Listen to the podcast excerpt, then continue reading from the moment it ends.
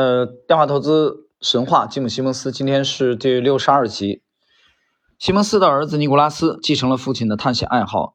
二零零二年，在大学毕业一年后，他作为美国一家公司的项目经理，在尼泊尔首都加德满都与当地的一家水电公司合作。加德满都成为喜马拉雅山的门户啊，号称是户外爱好者的天堂。尼古拉斯很快爱上了这座城市。回到长岛家中的时候，这位长相酷似父亲的年轻人跟家人分享了他对于户外运动的热爱，并表示他想在第三世界国家工作，比如在尼泊尔开一家诊所来帮助那些最穷困的人。他想先和朋友去做一次环球旅行，然后再返回来学习生物化学等医学方面的课程，并申请就读医学院。就在尼古拉斯的环球旅行结束前一周，他抵达了位于。东巴厘岛的一个沿海渔村阿莫德，这是一个非常适合自由潜水的地方。自由潜水是一项极限运动，潜水者不使用水下呼吸装置，完全靠屏气来进行潜水。当年七月，尼古拉斯和他的朋友 依次跳入水中，准备潜到水下三十米处，海面温暖而平静。他们一上一下彼此保护着。自由潜水必须遵从一些固定步骤。以防范水面以下可能存在的危险。游了一阵，同伴的面罩起了雾气，所以先游到水面上去调整装备。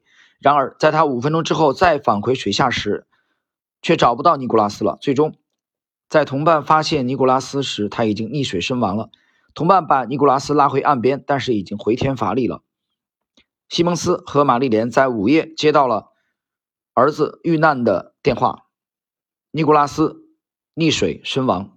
葬礼上，西蒙斯和玛丽莲极度悲伤，几近虚脱。当日电闪雷鸣的天气更加烘托了悲伤的气氛，给人一种世界末日的感觉。西蒙斯坚定的信仰逻辑、理性和科学，每天都在交易中参与各种概率游戏，屡屡获胜。这次他却几乎被随机性的事件给彻底的击垮。爱子溺亡这件事情。完全是一个无法预期的小概率事件，是一个异常值，但他却没有办法避免。西蒙斯希望能明白为什么他在事业上运气很好，个人命运却如此悲惨。他在纽约家中为尼古拉斯祭奠的时候，公司的高层罗伯特·弗雷前来慰问。弗雷，我的运气到底是好还是坏？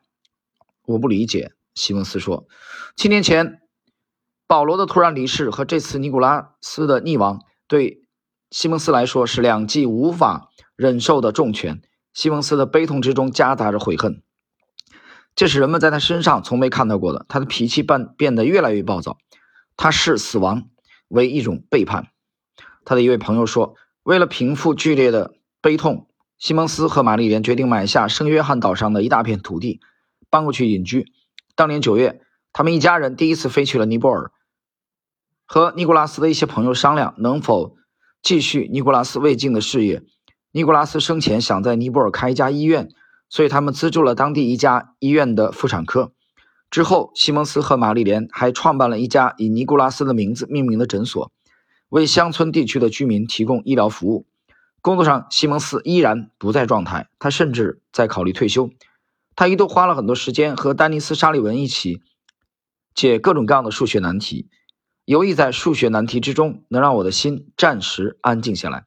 西蒙斯说：“与此同时，公司内部的分裂却仍在加剧，矛盾很快将浮出水面。”呃，这一集其实主题就是西蒙斯痛失爱子尼古拉斯啊，呃，其实进入了人生的一个低潮的阶段啊，像这这种呃沉重的打击啊，对他的事业肯定也会有相当的消极的影响。